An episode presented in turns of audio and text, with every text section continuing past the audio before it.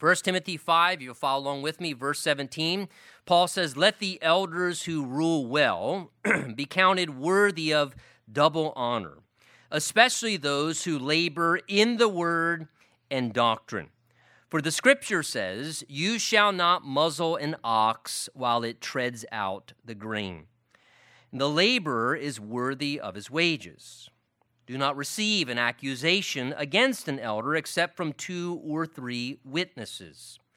Those who are sinning, rebuke in the presence of all, that the rest also may fear.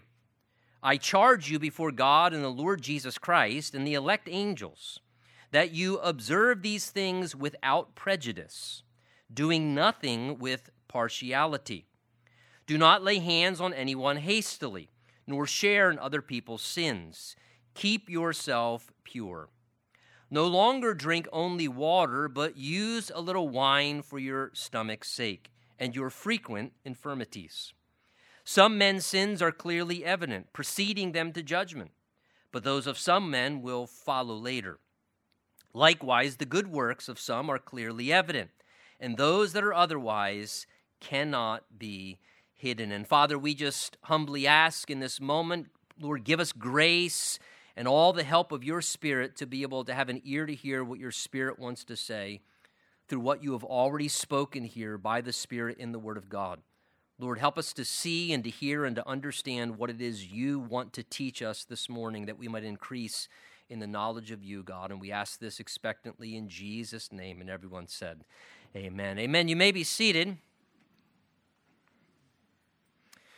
You know, I have found that sometimes our natural thinking or even just our emotions and just the way that we reason things out humanly will, from time to time, I've found, be challenged by the spirit inspired truth of the Word of God.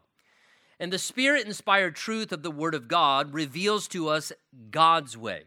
And again, the Bible tells us that God declares, My ways are not your ways, and my thoughts are not your thoughts. And at times, God's ways are higher and different than our ways. And so, because of that, God's will and God's way and how we're to operate, which is given to us in the Spirit inspired Word of God, will from time to time challenge and kind of confront our natural thinking patterns, maybe our emotions or feelings towards something, or the way we might reason things out. And in such instances, the crucial thing is that we learn how to yield in faith, trusting that God is right and God always knows what's best. And whether it makes sense to us or it feels right to us, that we trust the authority and truth of God's word over everything else. And such, I believe, is the case of some of what our passage addresses right here this morning. Paul now returns to the subject of leadership, and just as solid leadership and just as healthy leadership is really an essential things for families naturally, the same is true for the spiritual family of what we refer to as the church. Solid and healthy spiritual leadership is essential for the church. It's often been said everything can rise or fall upon leadership. And in the book of First Timothy, as we've worked our way through it, we've mentioned many times, specifically this letter is written with a purposeful intention that we might know how to conduct ourselves, he said, chapter 3, in the house of God.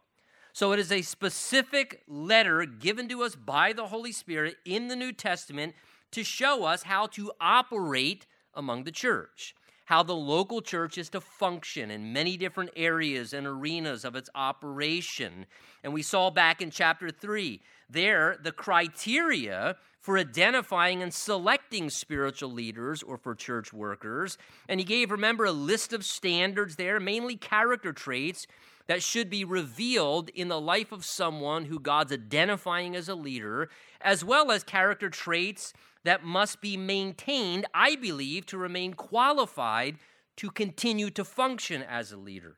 And he gave that to us in chapter 3 now he seems to be addressing how church leaders, what we often refer to as elders or overseers or pastors, these are synonymous terms, how they are to be treated among the church with God's family. And I think in these verses we receive both instruction specifically about that subject, but there are also some really wonderful spiritual principles that we can apply to all of our lives as we go through this together. So look with me back in verse 17 as our text opens and begins. He says, Let the elders who rule well be counted worthy of double honor, especially those who labor in the word and doctrine. So God speaks here about the importance of the church collectively, the church family, properly appreciating in due respect those leaders that God has spiritually appointed to oversee the church, and particularly, he mentions those who are faithfully fulfilling that role well. He doesn't just say those who rule, but he mentions those particularly even who rule well. Now, the term elder, basically in the New Testament, refers to the spiritually mature man. The man who has come to a place, so it doesn't matter how long they've been a Christian, as much as how much they've developed and grown and matured as a believer. And it's to be measured by that reality. It's the man who's developed in his solid Christian character and growth. And it's a term used in connection to a man prepared and appointed for spiritual leadership. In fact, in 1 Peter chapter 5, Peter uses that specific word addressing church leaders. He says, to the elders among you, I also appeal as a fellow elder. And then he said, Shepherd the flock of God which is among you, serving as overseers. And so he addresses things in that way whereby he's trying to convey the idea of what spiritual leaders are to be doing to oversee the affairs of God's family, to function in a way where they're taking care of the church, making decisions, including a group of men who have been basically set aside for that role to function in shepherding God's flock and teaching the Word of God. And of course, this includes what we often refer to from a title perspective, and the Bible uses the term as well as those who are pastors and those who would do that shepherding work. And that's really what the word pastor speaks of those who do that primary work of shepherding the flock and teaching the flock feeding God's sheep to keep them healthy through spiritual instruction. So in chapter 3, he sees and speaks about the qualifications that should be looked for to appoint someone to spiritual leadership, or really just to recognize what God has already done. And then he also uses those qualifications, I said, to be, I believe, criteria that we allow someone to continue serving in that leadership capacity, that they must maintain those things. Now he comes to this idea in verse 17 and in this chapter through the remainder of it, where he starts to address how these individuals are to be related to and treated by the entirety of the church body. And the first thing he says in verse 17 is he says, Let the elders who rule well. And I have that word circled. Notice, rule well. Now, the fact that the Holy Spirit puts that in there to me indicates that apparently it's possible to be an elder, to have that role or position, and not to rule well. Uh, it seems to indicate God's trying to specify something specifically with the term that he uses descriptively. Those who rule well in handling church affairs. That word well, and the word well just generally speaks of doing something in an appropriate way. When you do anything well, you do it good, you do it thorough, right? You do it with excellence. That athlete performed really well, or this worker performs really well. And that's the idea of this. So, again, sadly, apparently, some holding that position and maybe sadly some of us have been disheartened or discouraged by our own experiences in church life. There are those from time to time who may hold the position of spiritual leadership, and they may not be doing it very well. It could be that they hold the position, but honestly, they give very little attention or effort to fulfilling it, and they're somewhat negligent in the role. And they, they do certain things that they enjoy maybe in the position, but other parts they kind of neglect and they don't do very well. At times, sadly, as well, even worse, there are those who can have that role of being an elder or a spiritual leader and they use that role in an abusive manner.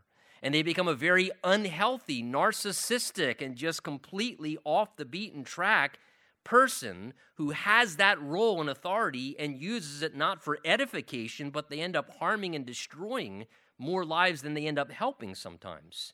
And it's sad to say, but that's just a reality. But what he's describing here, which certainly is the ideal, just like ruling our families well, he talked about in chapter 3 as leaders, here he speaks of those who do this job of spiritual leadership and they do it in a very solid, healthy way. They give excellence to it, they take it seriously, they engage in aiming for excellence and how they provide oversight, how they provide leadership, how they oversee the affairs of the church and shepherd the flock and care for God's people.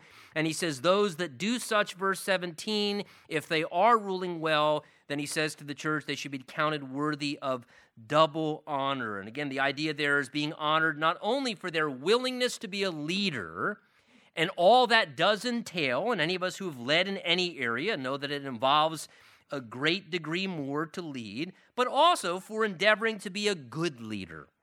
And not just embracing the title or having the role, but really doing a great job, doing it well, being faithful to that important role entrusted to them, giving their best to the responsibility. He says that's a noble thing when a elder does such well within the church. 1 Thessalonians chapter 5 says this, "Dear brothers and sisters, honor those who are among you, whom are your leaders in the Lord's work.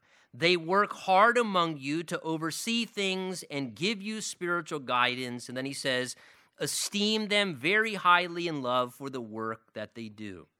So he says, Those who do well, worthy of double honor. And then he adds, going on in verse 17, especially, the idea is particularly those church leaders who are the main ones, he says, verse 17, who labor in the word and doctrine. That is, those who are in particular leaders who are actually also doing the work of teaching the word of God laboring and putting in the work and the diligent effort to prepare messages from the Word of God, to deliver teachings and to give instruction from God's Word, both collectively to the congregation as well as in personal settings, using God's Word to teach and to counsel and guide people's lives, in addition to just regular leadership responsibilities of oversight. And he says here, this is something that not only for those who rule well, but he says especially those who have that additional responsibility, who put in the extra effort, the diligent time. And I tell you, it is a labor to teach the Word of God. And I hope if you teach the Word of God, or you know anyone who does teach the Word of God, that you would recognize that. That to do that well and to do that effectively, it is a labor. It is a work involved in doing that. It is something that, again, certainly maybe some may be great showmen, but I, you know, I can't just get up here and speak extemporaneously. It doesn't happen. What, what, typically transpires, you know, particularly even you know for a, a, a Sunday morning, I probably spend on average somewhere to I'd say 15 to 17 hours for teaching a Sunday morning just in preparing and, and, and adequately being ready to communicate the Word of God. And I've already taught through the entire Bible once with one congregation, and I'm getting pretty close to working our way through here now with a, a second congregation as the Lord's moved me on. But nonetheless, it is a labor, and it should be a labor. It's a process to feed the flock, to nourish the congregation, to make sure they're spiritually healthy, to make sure they're getting sound, healthy doctrine so that the church stays on mission and on course. And he says, Those who do such are worthy of double honor. And that word honor is the same word we saw back at the beginning of chapter 5, if you were with us there, where he talked about honoring widows who were really widows. And remember, he was talking about practically honoring them, not just respecting them but he was basically using that term. It's the Greek term where we get our English today, honorarium, which is basically a term that speaks of a financial payment to show appreciation or to show value. And so, this is the idea of what no doubt he is to a great degree speaking about supplying financial compensation as a way of showing appreciation to those church leaders, to those elders, pastors, overseers who are doing such and doing it well. And we know that's the case from the context because look at our next verse. He then says to substantiate his train of thought, verse 18, for the scripture says, Paul says, this isn't my idea. I'm building this principle from the word of God. The scripture says, You shall not muzzle an ox while it treads out the grain, and the laborer is worthy of his wages. So, substantiate God's plan in this, he supports his reasoning via scripture. And let me always say that is, should always be the way that we substantiate our reasoning in anything. When we make our decisions, when we make our life choices, we should always say, I can say this on the authority of Scripture. When, when Pentecost happened and the Holy Spirit fell and people were confused, Peter substantiated what happened. He says, This is what the Scripture has spoken of. And he quoted from Joel chapter 2 that God would pour out his Spirit on all flesh. And so we should be able to. And here he quotes from both the Old Testament and the New Testament, referring to both as scripture at the time of this writing already in 1 Timothy chapter 5 regarding how honoring a church leader who leads well and especially as one laboring teaching the word of God, quoting first from Deuteronomy chapter 5 where the Bible says in the scripture, You shall not muzzle an ox while it treads out the grain. Now, what he's referring to there, the image was very common in their minds in an agrarian culture where the ox would do the hard work of repeatedly walking in a systematic routine pattern, a lot of times in a circular pattern, but just keeping to a systematic pattern, routinely going around and round, pulling the heavy threshing sledge to separate the wheat and the chaff and the chaff from the grain. Basically, it was a laborious work required as the ox would pull that sledge in order to prepare the grain as food for people to be nourished by. And so basically, he says here look, it would be rather inhumane and not fair to that working ox who's preparing food and a meal to nourish others to slap a muzzle on him and not let him feed himself to some degree from the very work that he's doing that provides nourishment and feeds others. And again, if you were to starve an ox doing such, that's not going to work ultimately because the ox is going to get weak and it's going to get tired and it's going to get overworked to a degree and its performance is going to drastically drop off, right? So he says, look, this is just an appropriate thing. You shouldn't muzzle an ox while it's working hard to feed others. It deserves to be able to partake of what of the some of the work that it's doing. Well, Paul later explains how that illustrated this idea of God's provision for spiritual workers. 1 Corinthians 9, Paul says this, quoting that same verse there. He says, Whoever goes to war, serving as a soldier at his own expense, who plants a vineyard and does not eat of that fruit's vineyard? Who tends a flock and does not drink of the milk of the flock?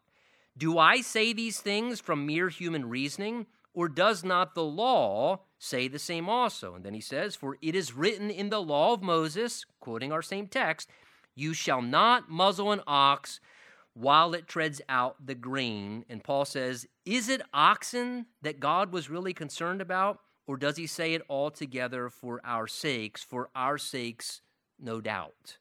In other words, Paul was saying certainly if that principle applies to an animal and to an ox, he said certainly it applies all the more to human beings. And he's referencing this in regards to those who are plowing and preparing the food of the Word of God to be able to feed the people of God. Again, is it always necessary to exercise that right? Paul says in that very same chapter, look, we don't even always exercise this right.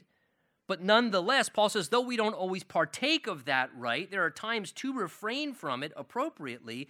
But he says, but yet the Lord has commanded that those who preach the gospel should make their living from the gospel.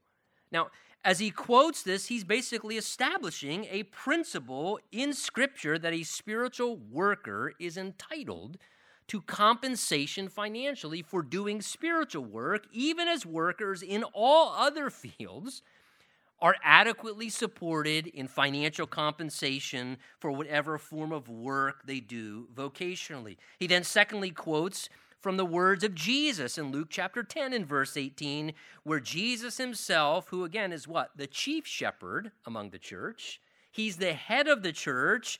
And Jesus himself, when he sent out in Luke chapter 10 workers to go do ministry for the kingdom of God, it's when Jesus made this statement the laborers are worthy of their wages.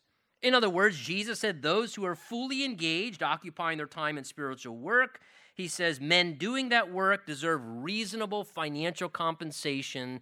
They are deserving of that work payment, even like a laborer in any other form of work deserves compensation and wages for what they do as well. As I said, is that necessary or required to do ministry work to be financially compensated? Of course not. But the Bible teaches, God says it is legitimate. And it is what's best when financial resources are sufficiently available among a church to be able to do such with its workers, with its pastors, with its leaders, to relieve the minister from other employment to engage fully in the Lord's work.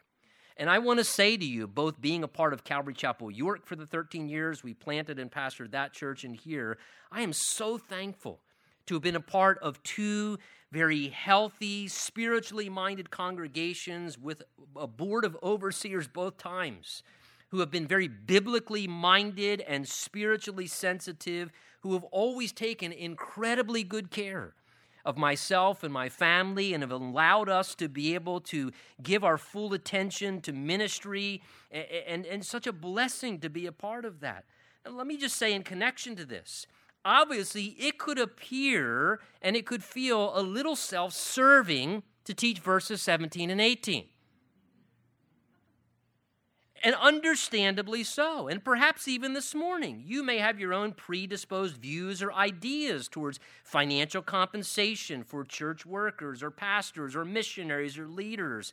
And let me just say the bottom line is we're just working our way through the entirety of the Word of God. And we're just being faithful to the integrity of every part of God's Spirit inspired word, which brings me to an application from a spiritual principle.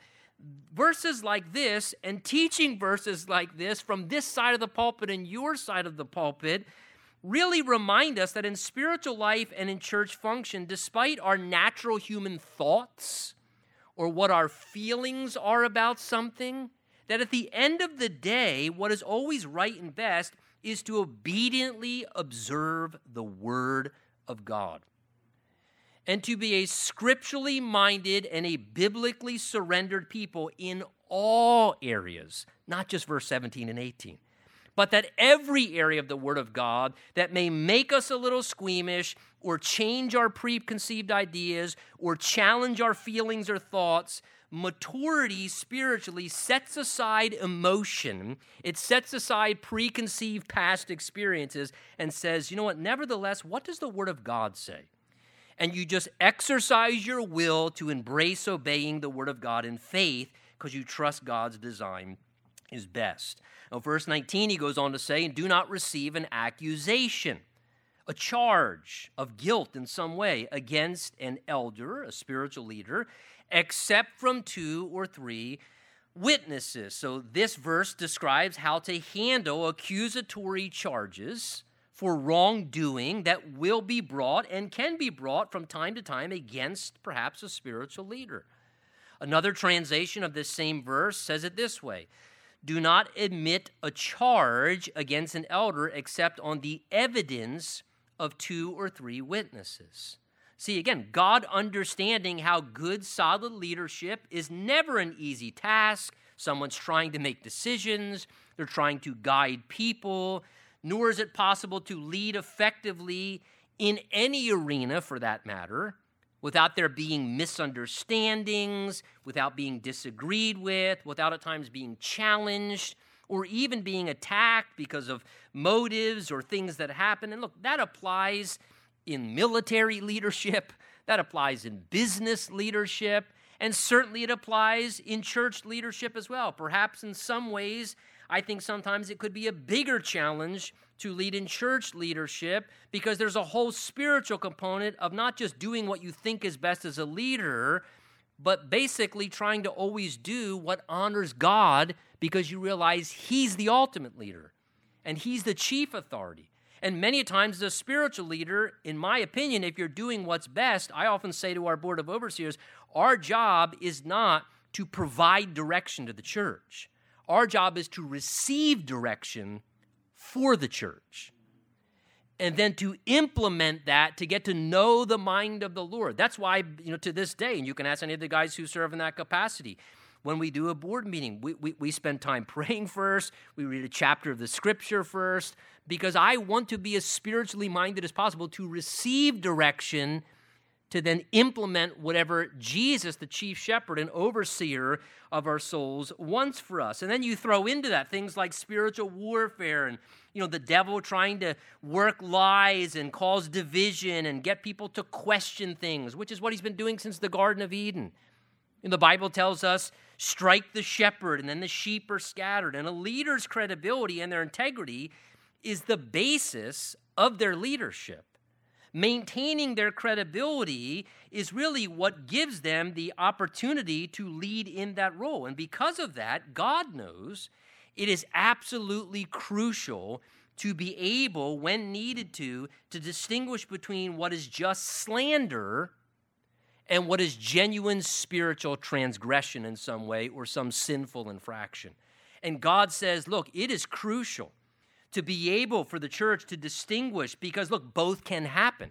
He's going to say in the next verse if it really did happen, if there really is a moral failure or a pastor's in sin, that, that happens at times.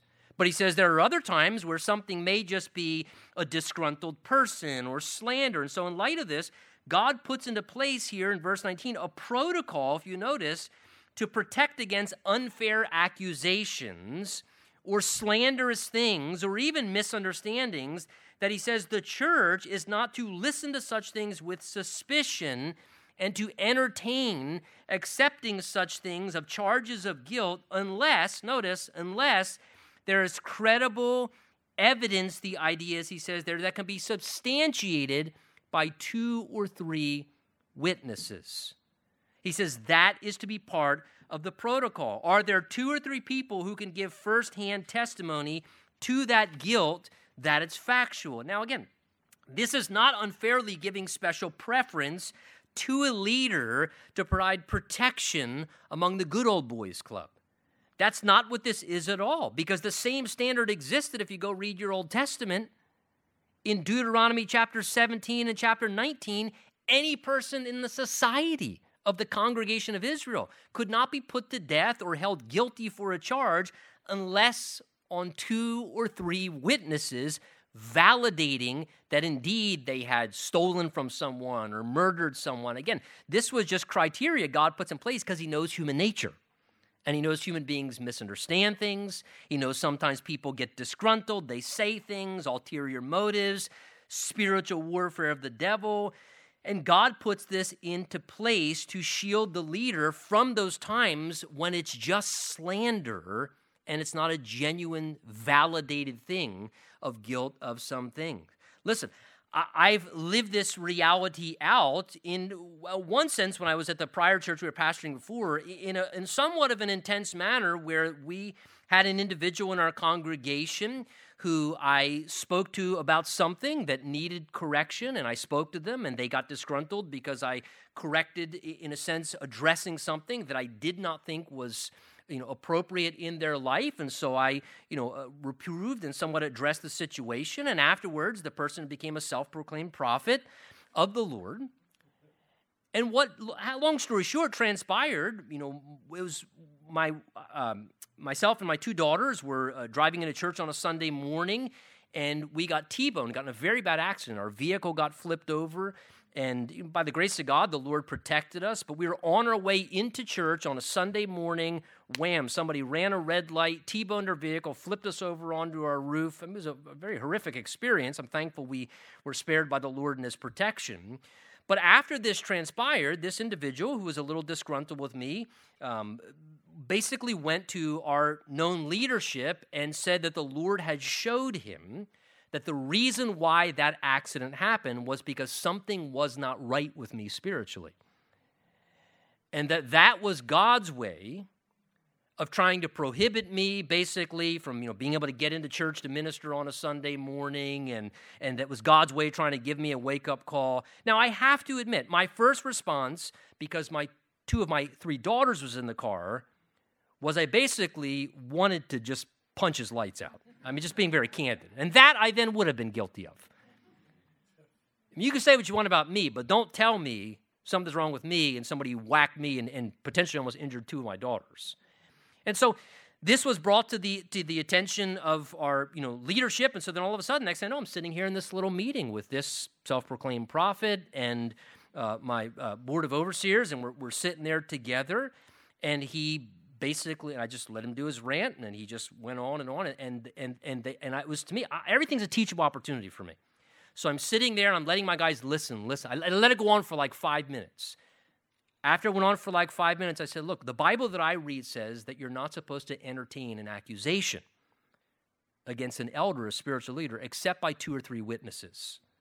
And I said, if you genuinely want to take as credible what he is saying about me, and you think that this is true, and you don't want to go according to the word of God either as a group of leaders on top of it that are sitting here, I said, I will not stand on the pulpit if something is wrong with me spiritually because I care too much about the flock to taint and pollute the body of Christ. So I said, you know what? Somebody better start working on a Sunday morning service. And I walked out of the meeting and I drove home.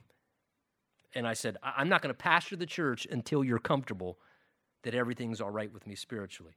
Before I even got home, one of my leaders called me.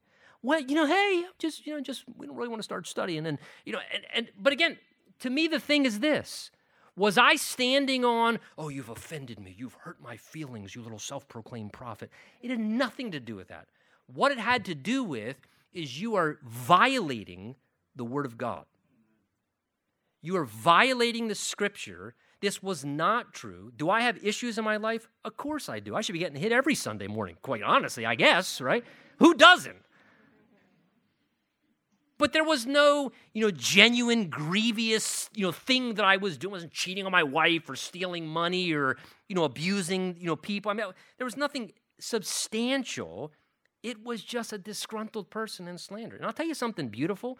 In the midst of that, fast forward 10 years later, that individual who did that called me up one day crying and said, I am so sorry. First of all, that it took me all these years to humble myself enough to apologize to you. And he said, I was so wrong. I was proud. I was mad. And you know, what a beauty to see the full circle of nothing other than follow this book. That's what you do. You follow the word of God. That's not a glory story for me. That's the reality of that we must honor the word of God. It is crucial to do that. And look, it's important to recognize we should never jump to conclusions about things that we hear or think, listen, folks, about anybody. It's just a spiritual principle.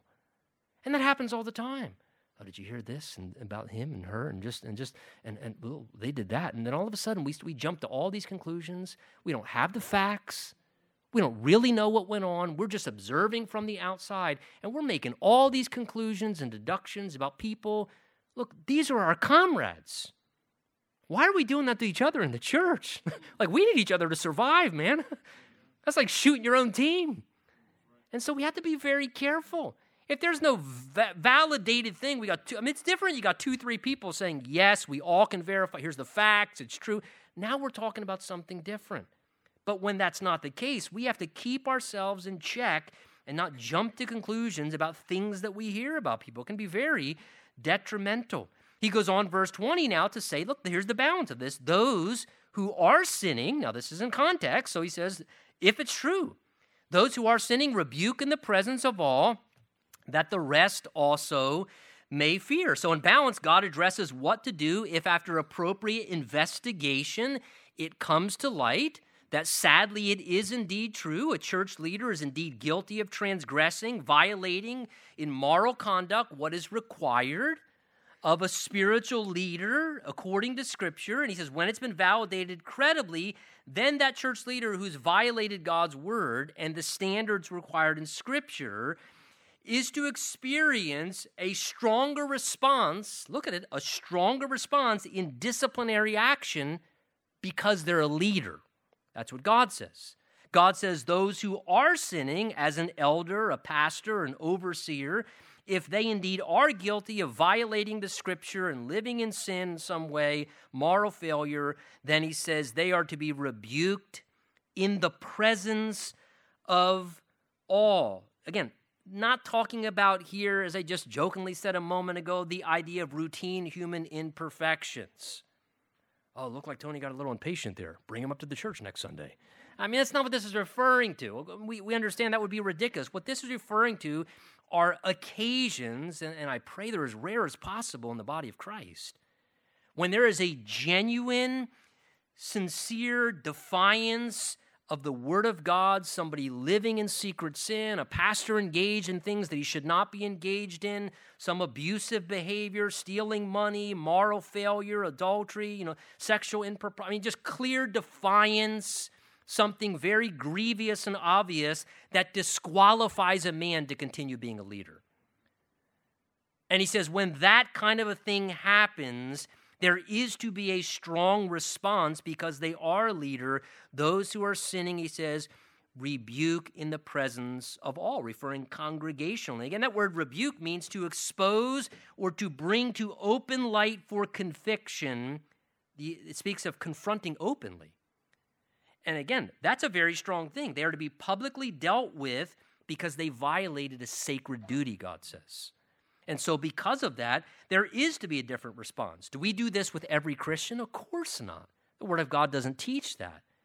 But God's Word does teach here in proper church function that since they served in an open public way, there is a purposeful need to address their correction, their reproof, their discipline in an open public way. Now, to do such, we use honest explanation in gracious ways to indicate their guilt and to purposely and clearly communicate that that leader needs to be removed from a position of leadership.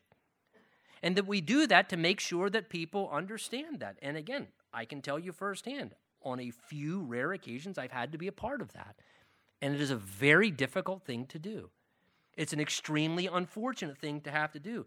But God says, because they served publicly, and people look to them as an example. If they violate that sacred trust, their correction must be public as well. Why? Because they owe it to the people that they've hurt and that they've betrayed. So the rebuke and the confronting of their sin is to be done, he says, in the presence of all. That is, all the congregation. It's to be dealt with as a family matter. Lest the flock be left confused and misguided, there must be transparency, God says. There must be honesty. You can't leave the waters muddied, God says. That's a disservice to the body of Christ. It is wrong. It is, it is something that has to be done. And I can tell you this, folks, when that is not done biblically like that, and I've watched it sadly, never under my charge, but I have watched in other congregations it not be done with biblically, and it's just kind of just hush hush and brush to the side Well, something's going on. I can tell you the magnification of damage that that causes long term is horrendous. It's horrendous. And I can tell you this. Though by the grace of God, I've only had to do it a few rare occasions, when it is done properly, it is the best pathway for forward healing and reconciliation, and the body remains healthier, and they understand, and love is the response. And he says another reason for this, not only doing it in the presence of all, is also it's a turn, deterrent. Look what he says that the rest also may fear. The idea is that as we do something like that, you have to address a leader who's entered into moral failure, who's sinned or failed or abused their leadership role. When you do that publicly, because the sins of a man of leadership are more grievous because the hurt factor goes way further. They've betrayed a sacred stewardship. They've served lots of people. Now they're stumbling lots of people. But he says, when you do that, according to the word of God, on a rare occasion, God says, here's what it does it sends a shock wave of sobriety through the body of Christ. Because what it says to the congregation, and God uses everything for a teachable moment, He's a very great teacher. God says, look, if this man, your pastor, your, if, if he is not going to be tolerated doing wrong things, and I and God says if he's not going to get away with it, and he ain't getting no special privileges, it's basically God's way of kind of sending fear through the body of Christ, saying, "Look, sin has consequences. Stop playing with the matchbook." And it's just another teachable occasion where God, in a sense, conveys a message to us in the body of Christ. You know, the biblical principle here, of course, is the more responsibility someone has, God says, the more accountable they are. And the more severe, for that matter, the judgment they must face. Jesus said, remember Luke 12, everyone who's been given much, of him much will be demanded. And the one who has been entrusted with much, more will be asked or required. Jesus said that. It's a biblical principle. The more we know, the more God expects of us. The more opportunity or responsibility or influence we have, Jesus said you should be held to a higher standard. And if you fail, it should be a more severe punishment. Again, this is important. It tells us the same thing in the book of James, chapter 3. It says that those who are teachers will undergo and receive a stricter, that's the word used, stricter judgment. So when we teach the Word of God, God says that's a great privilege, but don't ever forget the responsibility because He says there's a stricter judgment. Why? Because if we violate what we're teaching, God says that that's hypocrisy. You're telling other people what to do and teaching them, and then you're not living in consistency with it in your own personal life. And so God says there's that strong warning, a stricter judgment. Certainly not one of my favorite Bible verses, but I got to live by it. And anyone who teaches the Word of God's got to live by it. Do you teach children? Are you a parent who teaches children? God says if you're teaching, there's a, there's a stricter requirement of us. God holds us to that higher standard. It's appropriate. Verse 21, he goes on to say, I charge you before God and the Lord Jesus Christ and the elect angels that you observe these things without prejudice, doing nothing with partiality. Now, no doubt having to exercise somewhat, might say, these heavy and awkward things would be something that's a little bit hard at times to carry out. I mean, think about what we just talked about so far navigating the, the process of determining a salary for paying a spiritual worker in the church and having to work through the dynamics of that, or hearing about guilt and slander and trying to process that, or literally disciplining and removing a leader from their office because of something that's happened that's an infraction. He's going to talk about uh, appointing leadership next. And, and the thing we want to remember here is what we all realize is the church is a family, right? And so, because it's a family, there's lots of relational bonds. And we become close friends and comrades, and there's all this emotional bond and friendship. And he says, if you and I have to be able at times to obey verses 17 through 25 and what's in this section here, we have to be able, in order to honor God at times, to detach our emotional connection for honor of God first and foremost. Because this can be a real quandary to struggle with doing right. He charges before quite a set of witnesses there in verse 21. He says, I'm charging you to observe and obey these things. Look what he says before God the Father, the Lord Jesus Christ, and the elect angels. Well, that's quite a court to do something in front of, huh? Why does he use those three? Because from Paul's perspective, in the church, the Father's involved, Jesus is involved, the angels are overseeing and involved. And so he says, look, they're all part of the church too. They're just the unseen members, but they're there. And so he says they have to be honored. And notice these things are to be observed he says, without any special treatment, no prejudice, no partiality, that is, no exceptions given, no excess pity because you're my friend. No, no partiality because, man, we're emotionally connected. There's simply one goal for the benefit of God's honor. We must do what the Word of God says here. And that we can't allow the emotional detachment. God must always be honored. 1 Samuel chapter 2, we see this happening where Eli the priest had two sons who also were in ministry with him, Eli's sons in the priesthood. And those two sons, it says, were corrupt, they were perverted, and Eli was just dismissing it and he didn't want to deal with it.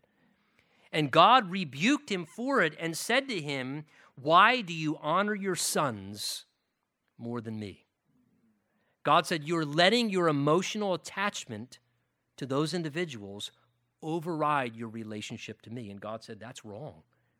We should never, ever. We never, folks, want to be guilty of letting our emotional connections to someone override being obedient to the Word of God. However, that unfolds with our children, some parents don't correct because of emotional attachment to their children. Some people don't obey the word of God because their emotional attachment or friendship to this. Emotional attachment is secondary. Honoring God and honoring the presence of Jesus and the angels. This is the, we want to honor God above all else. And he says sometimes that's important to remember. You've got to do these things because it's right to honor God above all else. Verse 22, he says, And don't lay hands on anyone hastily, nor share in other people's sins keep yourself pure. So this speaks of laying hands, we talk about before, on someone publicly for recognition purposes, to announce or maybe identify or pray over them as a leader in some capacity, to make it evident to others. We believe God's hand is upon this person. We believe God is working through them. We, we, in a sense, recognize or authorize them to lead in some capacity in a ministry or to be a leader in a church. And he says, don't be hasty and move too quickly with this without taking the time to really get to know them, to become aware of where they are in their spiritual life, to get to know about their heart and where their heart is, to ensure if they're ready for such, to be careful to know if they're the right person for such, and that before we automatically endorse hey, this is a representation of our ministry, or this is someone we believe God's hand is upon them. He says, don't do that prematurely because that can cause various problems if you're too hasty in that process. And he says it can create a real difficulty and it's poor stewardship because that becomes a reflection of the senior leadership of who they just acknowledged and recognized. And then if problems happen, look, nothing's a guarantee. Nothing's a guarantee. You can lay hands on someone or recognize someone as a leader of a ministry or this or that, and, and things can go awry. But God's just saying the more you can avoid that, the better by just being patient and using good judgment. Because when that happens from time to time, if things do go awry and you don't take that slow approach, what you do is now people are questioning your judgment. Oh, I can't believe it. It just and, and it just creates a real messy thing. So God's just saying, look, prudence is very patient in making major decisions. And, and whether it's appointing a leader or whether it's anything that we're doing in our lives, folks, it's important to take a patient approach with major decisions. You patiently vet it out and take time and work through things and, and let emotions and thoughts and circle because you want to take time. Be, be certain. Do you really know that person? Have, have you seen, have you watched some things? Is there observation? Again, these are things he says if there's a greater impact, we want to be really slow in any kind of decisions we make that have a big impact. Look what Paul says, verse 23. No longer drink only water, but use a little wine for your stomach's sake and your frequent infirmities. Now, all those who want to drink in the body of Christ, this is one of their go to verses, but I'm going to destroy that for you.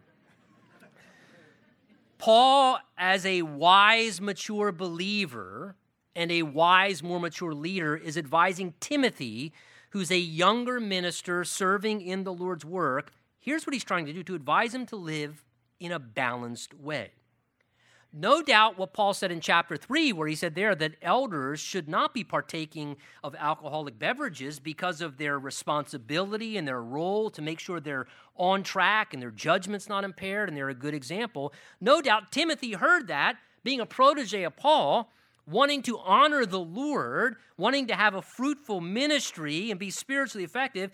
Apparently, Timothy held to a complete abstinence policy and he was not drinking any wine, and he resolved to abstain. However, in the ancient culture in that area, there were no water purification systems. So, as Timothy was only drinking water, apparently he was having routine digestive trouble as the result of the bacteria and the parasites that existed in that area where he was drinking the water, which would be causing what Paul refers to here enduring frequent stomach infirmities. So he's describing Timothy here, dealing with you know, all the symptomatic issues of pain and diarrhea and dehydration and all the symptomatic effects that go along with having all these stomach issues from the water sickening him. And Paul says, Look, you got a health problem. I got a practical solution for that. And Paul says the practical solution is this Timothy, you got to be open to a little bit of balance in your life, son. Appreciate your heart that you don't want to drink wine recreationally and you want to abstain from alcohol. That's great. But he says, look, What I'm recommending to you to keep your life balanced is he says, no longer drink only water, but, and watch the language, please here, use a little.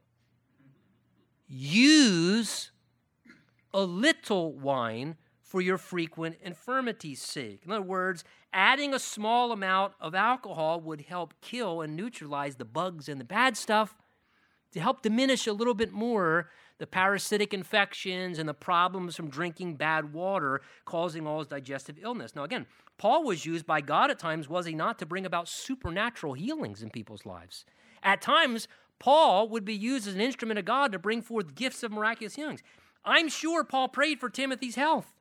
I'm sure he prayed that God would bring a healing in his life and the digestive problems that he had. But yet, apparently, God did not heal him. So Paul says, Timothy, let me teach you balance, son. Let me teach you practical wisdom and flexibility. There is a medicinal approach to this.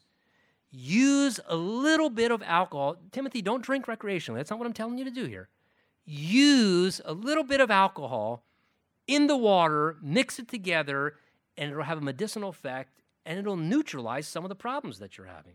And you'll be more effective to be able to be healthy and strong and, and to serve. And I think the lesson here God expects for us to recognize is there is practical wisdom as a part of spiritual life. We never want to get to the place where we think it is unspiritual to use good reasoning as a human being to not use practical wisdom whether look whether it's in medicinal forms of taking care of our health or whether it's in any other area of our lives, my encouragement, and I think the Word of God helps us to understand beware of extremes.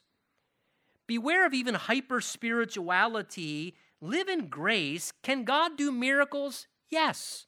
But God also just as much can work in everyday practical physical affairs, and God can work in very supernaturally natural ways. And it is wise to live in balance, to use flexibility, and don't dismiss that God can work through all different things. Well, verse 24 and 25, Paul concludes saying, Some men's sins are clearly evident, preceding them to judgment. In other words, you can tell right away that person's going to fall.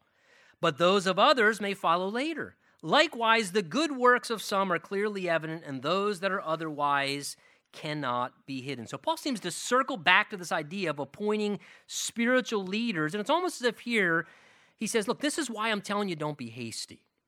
There's a principle behind it. He says, waiting and watching people allows time for us to not make mistakes in judging them wrongly. Because he shows in verse, verse 24 and in verse 25, we can overestimate someone and then be let down if sin comes out later or we can underestimate a person and overlook them, and it might have been a really good opportunity to work in partnership with them, and we overlook them too quickly. And so he says in verse 24 some people's sinful practices and tendencies, they're real evident. You, you can just see that guy's involved in some things not, not good right now. He says, other people, it'll take a little bit of time till their sin rises to the surface. And some people can put on a good show publicly, spiritually.